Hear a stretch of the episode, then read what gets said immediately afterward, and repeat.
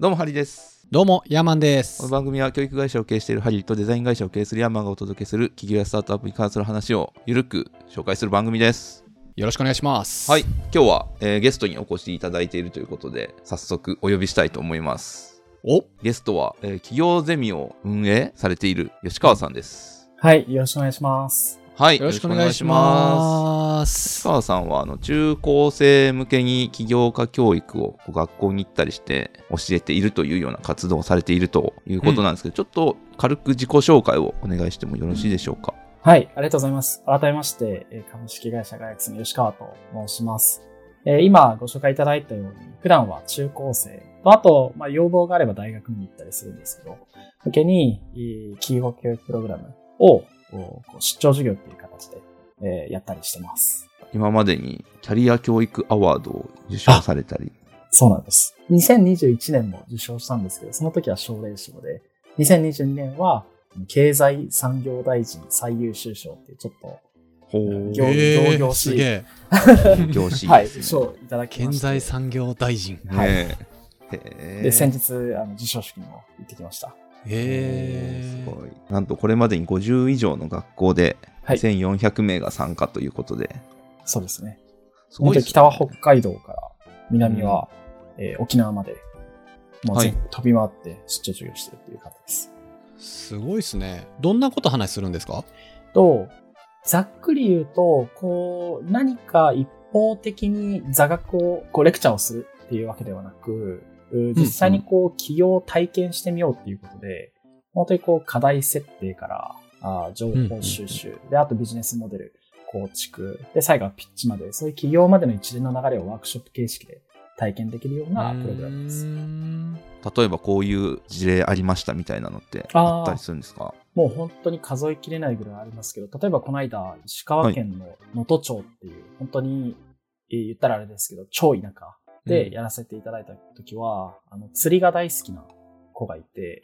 で、その子が何が困ってるかって、一番困ってることは何って聞いたら、釣りのルアーが錆びる。で、錆びると、また新しく買わないといけないっていう。はいはいはい。課題が一番困ってるっていうふうに言って、じゃあそれをどうやったら解決できるかなって言ったら、錆びないルアーを作りますっていう。で、今試作品作ったりしてます。めっちゃいいじゃないですか。めちゃめちゃ面白いんですよ。で、僕普段普段っていうか一回もしたことないんですけど、そこにそういう課題があるって知らなかったんですけど、その子からすると、いやこれ釣り人みんな困ってますよ。感じで、面白いことに今チャレンジしてる子がいます。今試作品作って今度ビジコンに出場する予定です。なんかいいですね。なんか今困ってることないっていう切り口いいですね。そうなんですよ。単純に企業アイディア考えようってなると、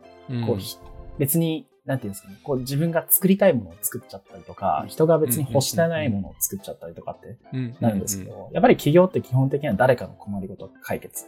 しかも、まだ解決されてない課題解決なので、身近なところから自分がどんなことに困ってるかとか、自分の身の回りの人たちがどういうことで困ってるかっていうところから、スタートしてます。はあ、なんかもう我々アラフォーになってその視点忘れてたね。日常の困りごとを探す視点忘れてたね。確かにそうですね。でも本当にすごく面白い。地域によっても全然違いますし、なんていうんですかね。生徒それぞれでも興味関心の対象が違うので、さっきのが釣りでしたけど、例えば食に興味がある子はなんか。おばあちゃんが入院したことがきっかけで、入院食×完全食みたいなのが、栄養士の方とコラボして作ってたりとか、音楽好きな子は音楽、スポーツ好きな子はスポーツ、それぞれ好きなことをテーマにできるんで、本当に、どれ一つをとっても同じものがなくて面白いです。なるほどね。なんか、今聞いた感じ、そういうアイデアってなんか働く前の高校生とか大学生の方が出そうな気がするね。本当におっしゃる通りで、やっぱり、年齢が若ければ若いほど大人ができないような発想ですよね。なんかもう働いて長い月日が経っちゃうと、もう日常生活がもうその仕事の枠組みの中で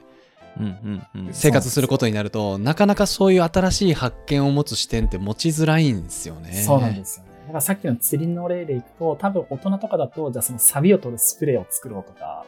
なんかそういうの発想になるんですけど、で、高校生はそもそもそのスプレーを買うお金がないっていう感じになっちゃうので、ああ、なるほど。だったらそもそも錆びないようにすればいいんじゃないかっていう発想になるんですよね。だからその制限がある分、なんていうかそういう面白い、どうにかして解決しようとするんで、面白いアイデアが出てくる。なるほどね。え、めっちゃいい仕事してますね。めっちゃいい仕事してますね。え、じゃあそれって学校からオファーがあっていくんですか？そうですね。はい。基本的には。ただ、例えばこう、もう最近だと行政の方、例えば教育委員会の方とか、はいはいはい。経済局の方から、私たちの地域でやってくれませんかっていうふうな依頼があったりとか、あと企業の方から、この学校でやってくださいっていうふうなオファーがあったりっていう感じも増えてきます。なるほど、なるほど。で、大体そのワークショップみたいなんて1日で終わるんですか？短いと1日で終わったりもするんですけど、学校のこう実情に合わせて、例えばそれを1週間かけてやったりとか、1ヶ月かけてやったりとか、一番長いと1年かけてやったりすることなんです。もう1年ってもう結構ガチのもうね、プログラムですね。そうですね。1年でやる学校様はもうガチでこうスタートアップ創出を目指しに行くっていう感じでやるんですけど。今でも結構大学でも多いですよね。どこの大学もスタートアップ生み出そうみたいなんで結構予算つけていろいろやってますよね。おっしゃる通りで、大学はこう5カ年計画だっていう風に言って、アントレプレナーシップ教育プログラムをやったりするんですけど、それが今年、来年とかで一旦一区切りする。で、まあ、国が気づいたのは大学からでは遅いっていう。気づいて、今、中高、まあ、小学校とかに降りてきてる。中高、小学校か。はい。へえ。なんか、あれですね、その、小学校とかになればなるほど面白いアイデア出てきそうですね。おっしゃる通りですね。で、あと、やっぱり大学生になっちゃうと、私たちも最初実は大学生からスタートしたんですけど、やっぱり、大人、もう大学生って大人じゃないですか。22歳とか21歳とかになって、そういうふうなことを勉強しても、正直その後起業っていう選択肢がなかなかこう選べなかったりするんですね。周りがみんな就活してたりとか、なんていうんですかね。まあ、主にそこですね。そうですよね。やっぱ起業したいけど、でも周りがみんなコンサルとか、外資系行くとか、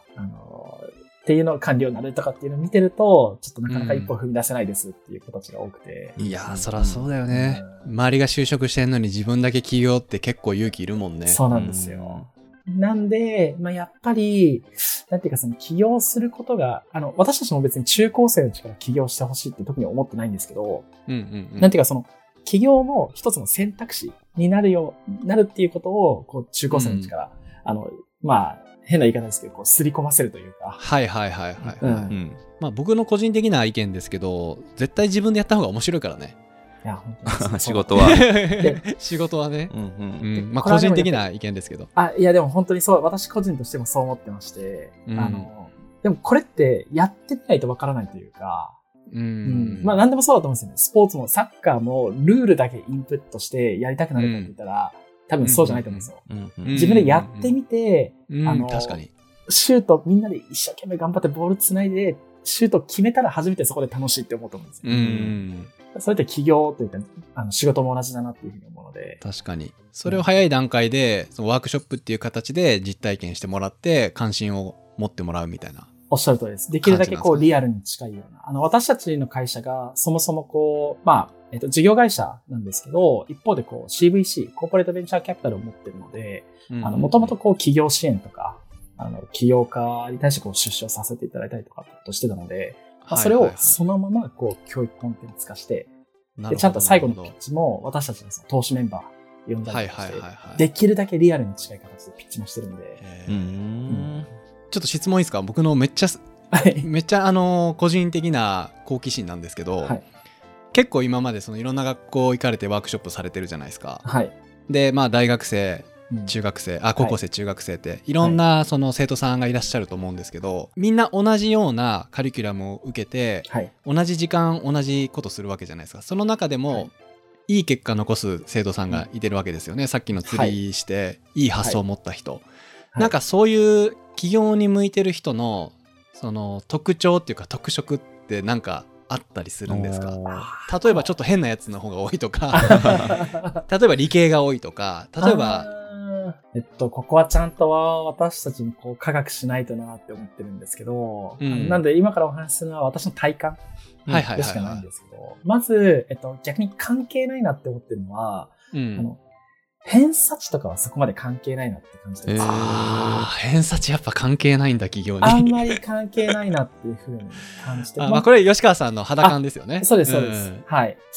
で、大事だなって思うのは、素直さがやっぱり大事なのかな。素直さ。素直さっていうと。例えば、そのプログラムの中でこう壁打ちの時間とかも取ったりするんですけど、その時に、はい、まあ私たちもこう結構ガチでフィードバックするんで、うん、まあ高校生からするとこう痛いとこ疲れたりとか、うん、なんか、いや、自分はこうしたいんだけどなんで伝わらないんだみたいな感じなんですけど、そういった時に、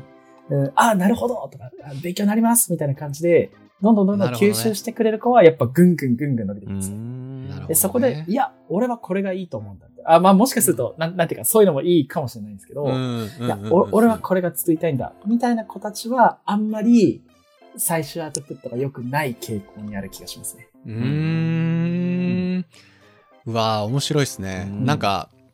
その社会人になった実社会でも同じこと言えるかもしれないですね。普通のサラリーマンとかでもさ、その、例えばサラリーマンがプレゼンするのに資料をまとめてて、先輩からの指摘受けてうるせえよって対応するのか、ああ確かにおっしゃる通りだ、じゃあここ変えようって思えるのかどうかみたいなのって、はい、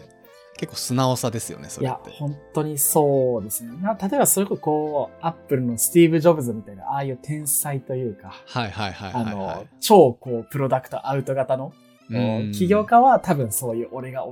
これがいいんだっていうような感じもいいかなと思いつつ、どっちかっていうと私たち普段教えてるのがマーケット言い方、それどう顧客の課題を解決するかとか、顧客はどんなニーズを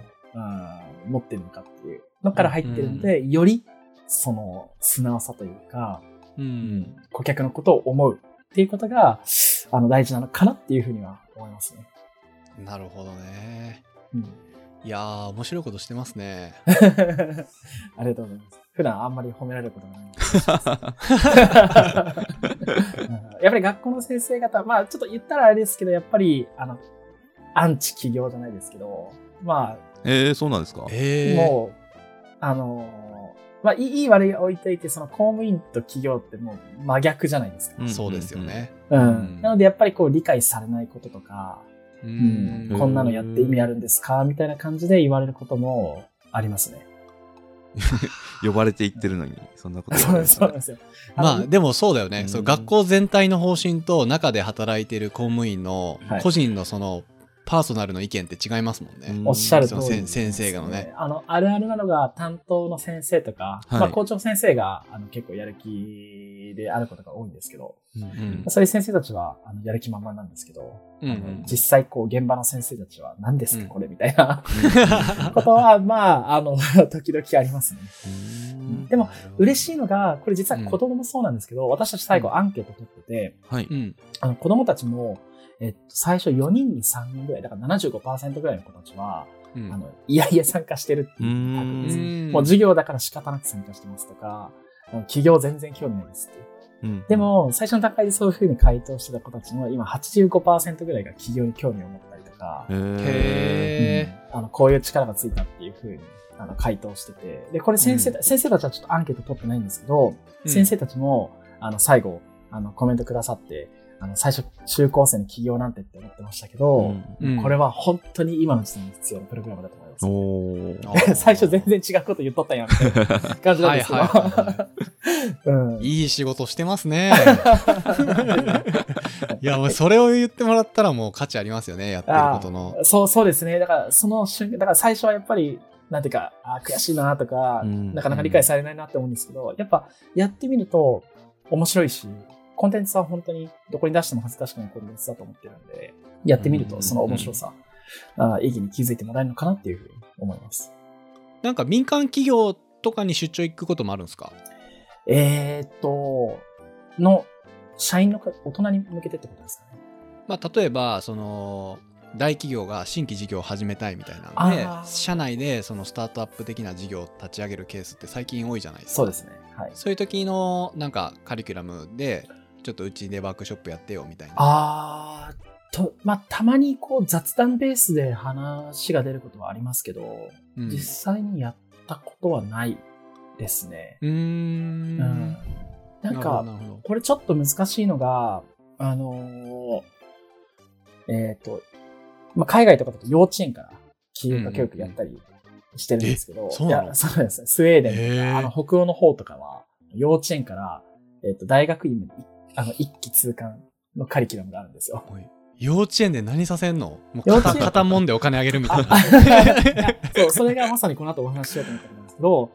海外とかだとこう、発達段階というかその年齢に合わせてやっぱコンテンツが変わってくるんですよね。はい、今私たちが中高生向けにやってることを幼稚園とか小学生にやっても全然響かないというか、あんまり効果がなくて、幼稚園の頃とかどちらかというとこうマインドの部分というか、そのなんていうか、例えば日本の幼稚園とかだとじゃあ工作の時間でこういうものを作りましょう。ハロウィンなので、なんかじゃああなたはかぼちゃを作って、あなたはお化けを作ってっていう感じなんですけど、海外だともう好きなこと作ってくださいみたいな。で、なんかこう、子供たちがアウトプット言ったら、うわ、すごいみたいな感じで称賛したりとか、そういう感じ、どちらかというとこうマインドの部分ですね。で、それがどんどん上がっていくごとにより実務的になっていって、大学生にもうこうファイナンスとか、法律関係とか労務とかそういうようなことを教える、ちょっとずつこうグラデーションで実務やっていくっていうのが主流なんですけど、なのでそれで言うと今私たち中高に絞ってるのは、中高はそのちょうど中間地点というかこうマインドプラスこうちょっとこう実務っぽい感じ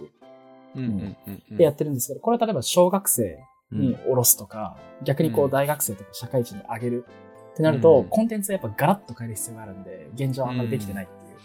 とです。なるほどね。いや、さっきの海外の幼稚園の話めっちゃ考えさせられるなと思って、なんか全然ちゃいますよね。そうですね。例えばその今の日本の教育って、紙と鉛筆渡されて、この絵を描きなさいって言われて、その通りに描く練習してるけど、そのスウェーデンの幼稚園って白いキャンパスと鉛筆だけ渡されて、何描いてもいいよって言われてるって感じですよね。おっしゃる通りです。全然クリエイティブな発想変わりますよね、それ。そうなんですよ。うん、はあ、日本も やればいいのにね。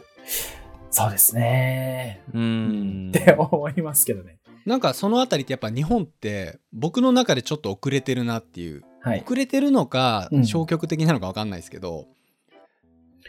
よく言われるじゃないですか、日本からそういうスタートアップが生まれづらいみたいな、もちろん経済状況もあんまり今良くないんで、それに余計拍車かかってるとは思うんですけど、吉川さん的の立場から見てやっぱり海外と比べて日本ってここがダメだみたいなんてあるんですか？それちょっと私が言えた立場じゃないですけど、やっぱり海外のそういうスタートアップがどんどん出てる国とかは、やっぱ教育とかも進んでるなっていうのは最近事例見てても思ったりしますね。で、日本も、めちゃめちゃ、遅れてるんですけど、めっちゃ遅れてるかっていうと結構頑張ってるかなって思ってて、大学もその5カ年計画ずっとやってて、一定のアウトプット出てますし、で、岸田内閣が2023年、だから今年からですね、それを小中高に下ろしていきますっていうふうに言ってるんで、一応、追いつこうと頑張って走ってるっていう感じですね。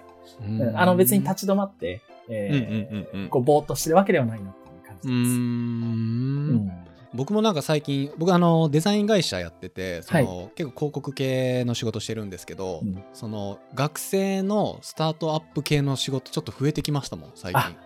そうですよね。それこそイベントやるからチラシ作ってとか、ホームページ作ってとか、動画作ってとか、そういう話が去年一昨年ぐらいから緩やかに伸び出して、去年すごく増えて、今年もその仕事があったりとかで、大学とかそういう行政も、スタートアップ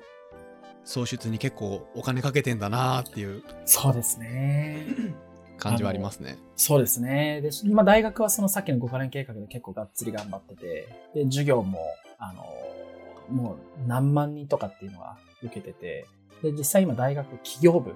その企業について勉強したとか、起業するための部活みたいなのが出てたりとか、結構やっぱり大学は進んでますね。で、そのさっきのそのお金かけてるっていう話でいくと、今それが小中高に降りてきてて、例えば、今政府が注目しているのが高専、はい、高専、はい、高専なんていうんですか、なんだ正式名称は呪術廻戦のあ、そうですそうです呪術廻戦の高専です、ね、漢字で書くと高いに専門の線ですね。はいはいはい、高専ね、はい、そうですそうです。高専が実はいいんじゃないかって、要は高専って技術持ってるんで、そこにマインド注入したら、はいはいはい、スタートアップできるんじゃないかっていうふうに思って、今、国立の、57校高専あるんですよ、日本に。うんうんうんうん、57校全部に、年間1億200万の予算をつけて、アントレプレナーシップ計画 5年間やるぞっていうふうに言って、今、準備してます。で、私たちもいくつかの高専さんからお話いただいて、来年一緒にやりたいですっていう言っていただいて、うんうんうん、今、その高専用のコンテンツを作ったりとか、いろいろ準備してるっていう。感じです。なるほどね。結構本気出してますね。へー。ハリーさんは、はい、プログラミング教室やってるじゃないですか。そうですね。だからプログラミングと職業体験みたいなお仕事教室もやってるんで、はいはいはいはい、同業ですね。なんか、はい、うん、そこでなんかこの子将来起業しそうだなみたいな子とかいてるんですか？なんかいますね。でも本当にさっきおっしゃってたような感じで、なんか自分から新しいものを探しに行く姿勢がある人はやっぱなんかいいなと思いますよね、うんうんうん、さっき言ってたそのちっちゃい頃の起業教育みたいなので、そのなんか白い紙だけ渡されるみたいなのとちょっと近いんですけど、やっぱ普通に育っていくその基本的には決められた答えもこれが答えですっていうのを探しに行くっていうのが普通の学校で習ったりすることなんですけど、うん、じゃなくて、うんうん、自分で何もないところになんか考えてそれを作ったりするっていうのが、うん、多分その新しいものを作っていくっていうところが起業に結構近いのかなというところがあって、うん、なんかそういう自分からどんどんと別に言われないけど調べたり作ったりするっていうのは伸びそうだなっていう感じはすごいありますね。いやー、なんかうちの子供も小学生に去年なったとこなんで、はい、そうそうそう、なんかそういう発想を身につけてほしいなって思うね、うん、その白いキャンパスを渡された時に何書いていいか分かんないじゃなくってグワーって書いてほしいよね、うん、なんかよくあれも言いますよね、子供の頃のパズルで遊んでたかレゴで遊んでたかで違うみたいな、うん、あー、いや、それ初めて聞いた。パズル、まあ、これまあ比喩みたいなものかもしれないですけど、はい、パズルって要は完成形があってどううまく当てはめていくかっていう感じ。確かにどう早くとか効率よくっていうような、はいはいはいはい、はい、でもレゴってそれがなくて、うん、自由に作りたいものを作れるじゃないですか。確かに、うん、その例えめっちゃいいね、うん、パクっていいですか？どこで使うか分かんないけどそうなんですよ、レゴとパズルね。確かになんか同じジャンルの遊びだけど全然なんか養われる力が違いそうだね、うん、そうなんですよ。でもまあそういう学校で結構呼ばれていくっていうことは、その中高だと特にやっぱり受験っていうのがその目的として、はい、授業の目的として多そうな気がするんですけど、起業教育、まあ言ってしまえばそんなに受験には関係ないと思うんですよ、うんうんうん、っていう時でもそういう呼ばれてやるっていうのはやっぱ学校でも一応そういう必要性は今感じるようになってきているっていうトレンドが来てるんでしょうかね。 ありがとうございます。今日一番話したかった話なんですけどお、はい、ありがとうございます。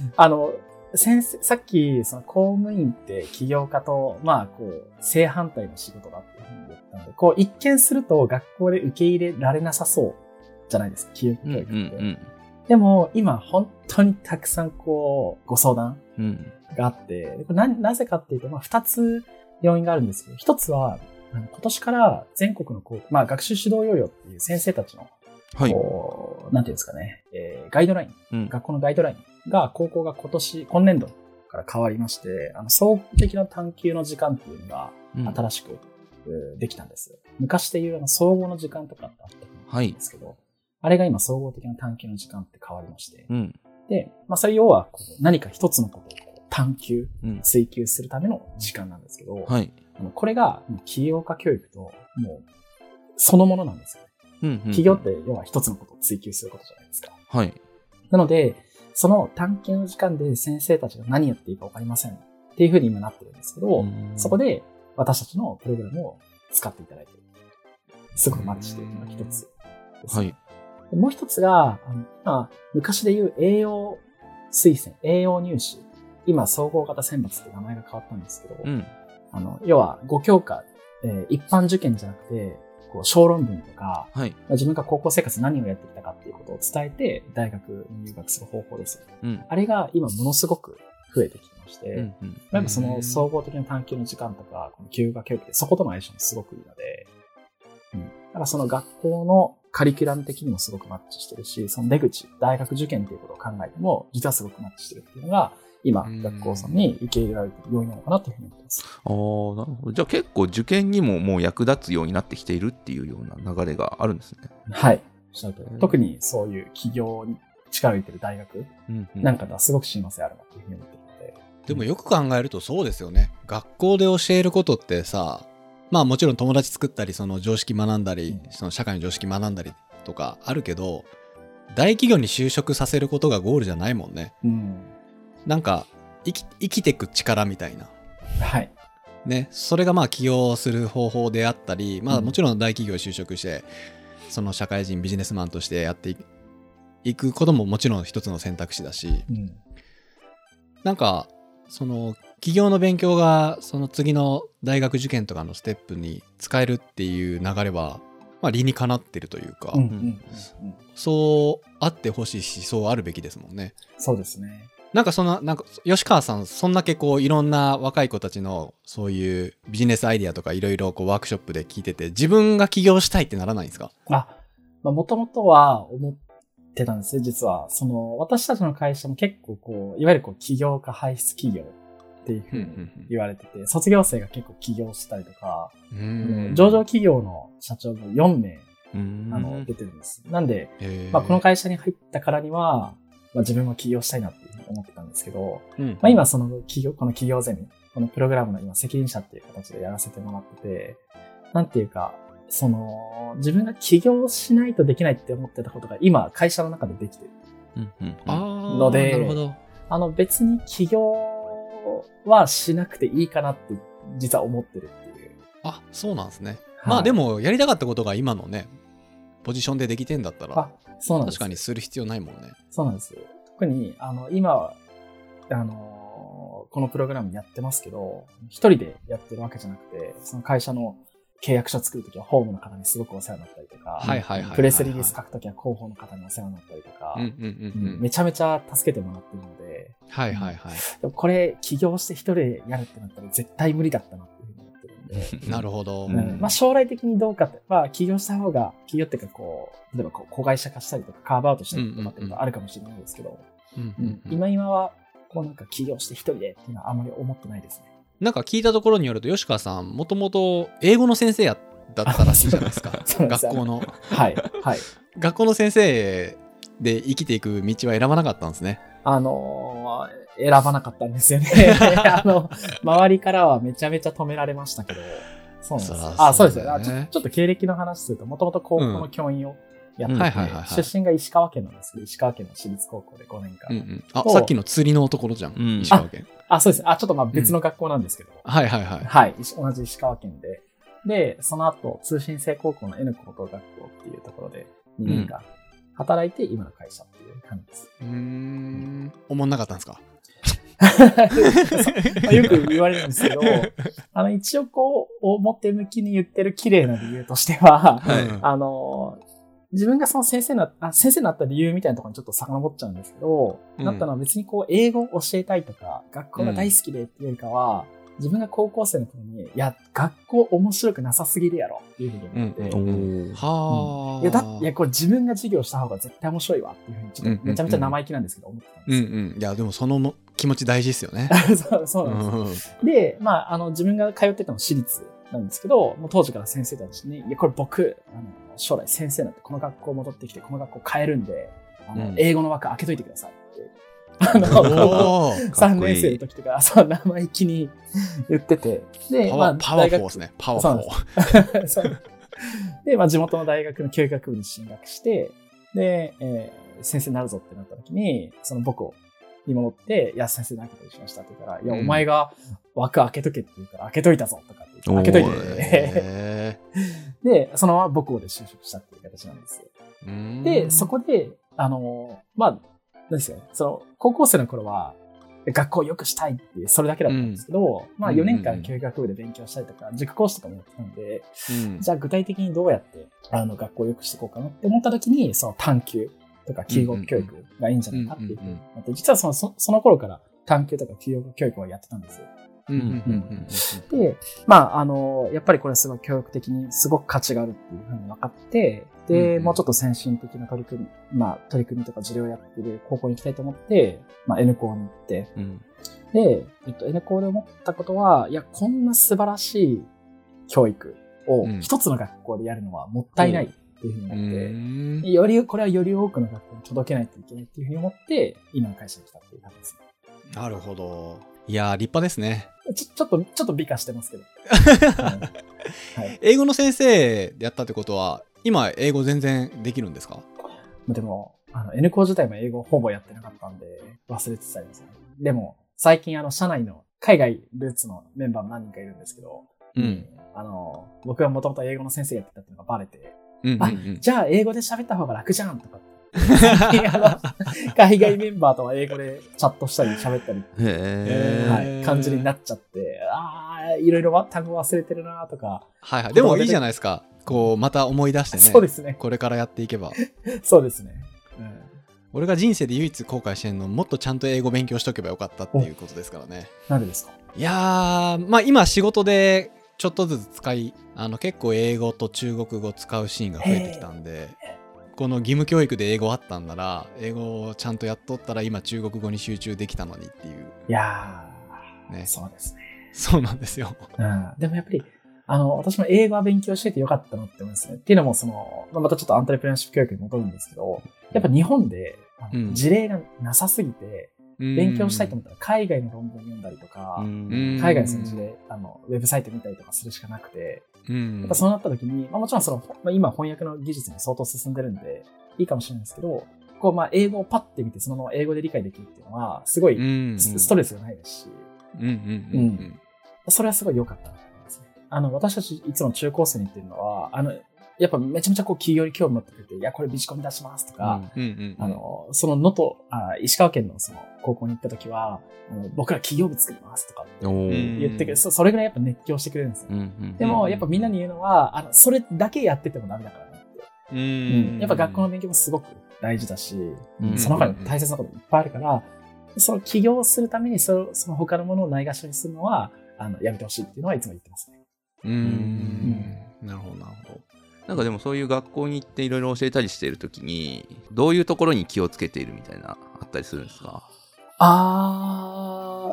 一つはこれちょっとコンテンツそのものじゃないんですけど結構大事にしているのが先生たちの負担を極力減らすっていうのは意識してますね。はい。うん。やっぱり今学校ってそれこそこう英語教育だ、プログラミング教育だ、金融教育だ、金融教育だっていろんな〇〇教育をやれっていうふうに言われてて、はい、やっぱり先生たちパンクしてるんですよね、そこに対して起業家教育やりませんかって言ってもやっぱりいやそんな暇ないですみたいな感じになっちゃうんで、だから本当にこれ初めて喋りますけどもう企画からその学校のカリキュラムを見せていただいて、でこことこことここで起業家教育僕たちのプログラムやればつながりもすごくいいですし、で予算も聞いて予算にも収まりますしみたいな、その企画のところからで、あとはその担当者の方が校長先生に出す企画書も今私が代わりに書いたりとか、もうできるだけ先生たちのストレスをゼロにしてやるっていうのは結構大事にしてやってますね。だから企画書とかも普通この企業が学校に提出するものってその企業視点のもの、私たちはこういうことをやっててなので、温厚のこういう課題を解決しますみたいな、感じで提出するかなと思うんですけど、私がその先生たちにお渡しする企画書は先生視点で、この会社のこういうプログラムみたいな、なぜなら私たちの学校はこういうところが今課題だからだのを私が代わりに書いてるっていう。へーすごいですね。ゴーストライターみたいな。あ、そうですね。超やり手の代理店の営業マンみたいなメーカーの代わりにプレゼン企画するみたいな。で先生、いやこれもこの名前だけ変えて先生の名前に出せばいけるんで、まあやっぱもう50個で提案で言うともう多分70個とか80個ぐらいになってるんで、なんとなくこういう風にやれば通るっていうのが分かってきてるんで、うんうんうん、それをこう先生たちがゼロからやるって非生産的だなっていうか、先生たちがやる必要ないことなので、うん、確かに。まあちょっとこれ話それるかもしれないですけど、学校の先生もすごいストレスって聞きますからね。今なんかやっぱ親御さんでもさ、変な人多そうじゃん、はい、モンスターペアレンツみたいなさ、はい、そういうストレスを抱えながら新しいことやりませんかって言われてもなかなか首を縦に振らないよね。そうですね、うんうん、なるほどね。なので私たちがいつも言うのは、企業が企画やりましょうじゃなくて、探求困ってませんかって、うん、今年から始まりましたけどどうでしたみたいな。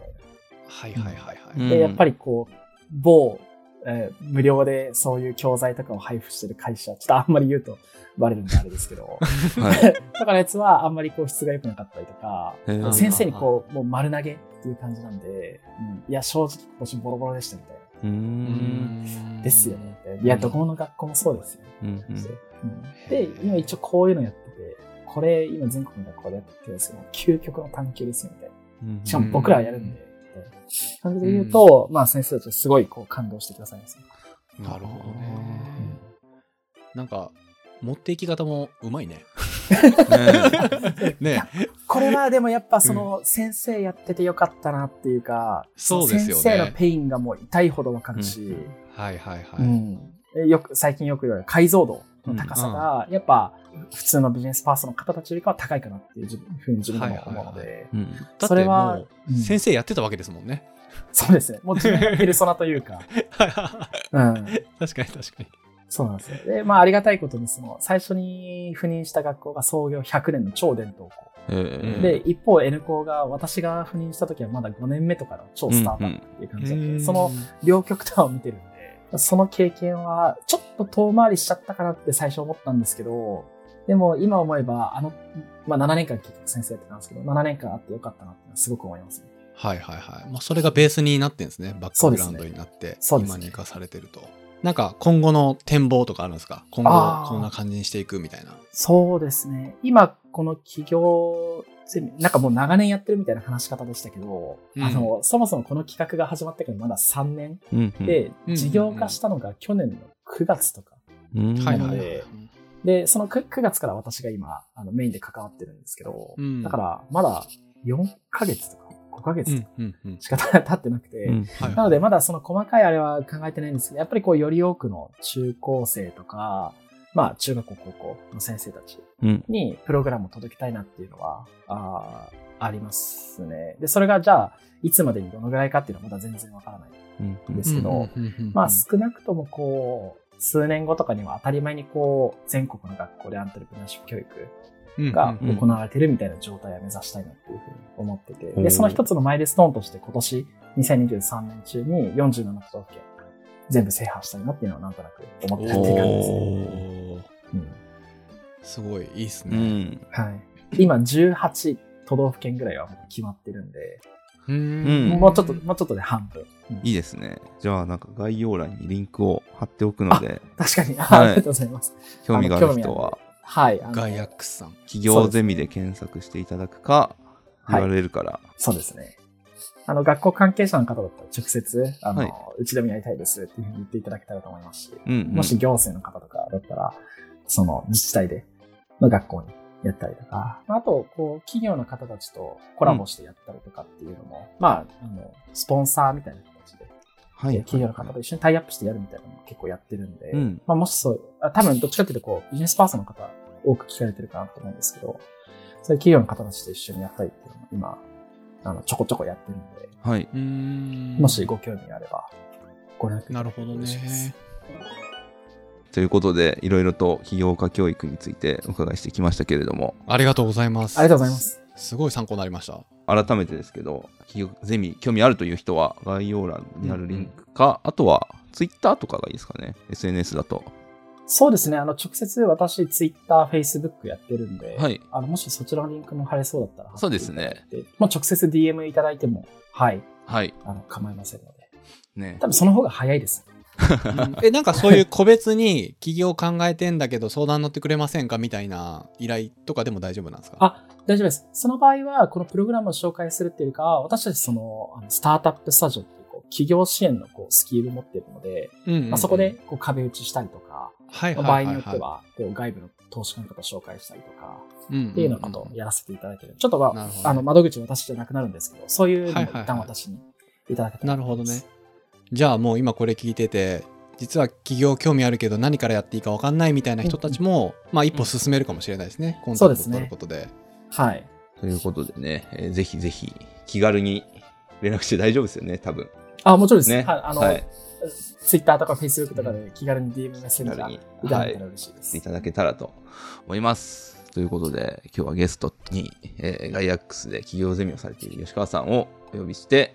番組をやってきました。ありがとうございます。ありがとうございます。はい。今回の感想をメールまたは Apple Podcast のレビューでお待ちしています。2人でコメント欄を全て読んでいますので、今後の番組をより良くするためにあなたの感想をお待ちしています。はい。それではまた次回お会いしましょう。さよなら。さよなら。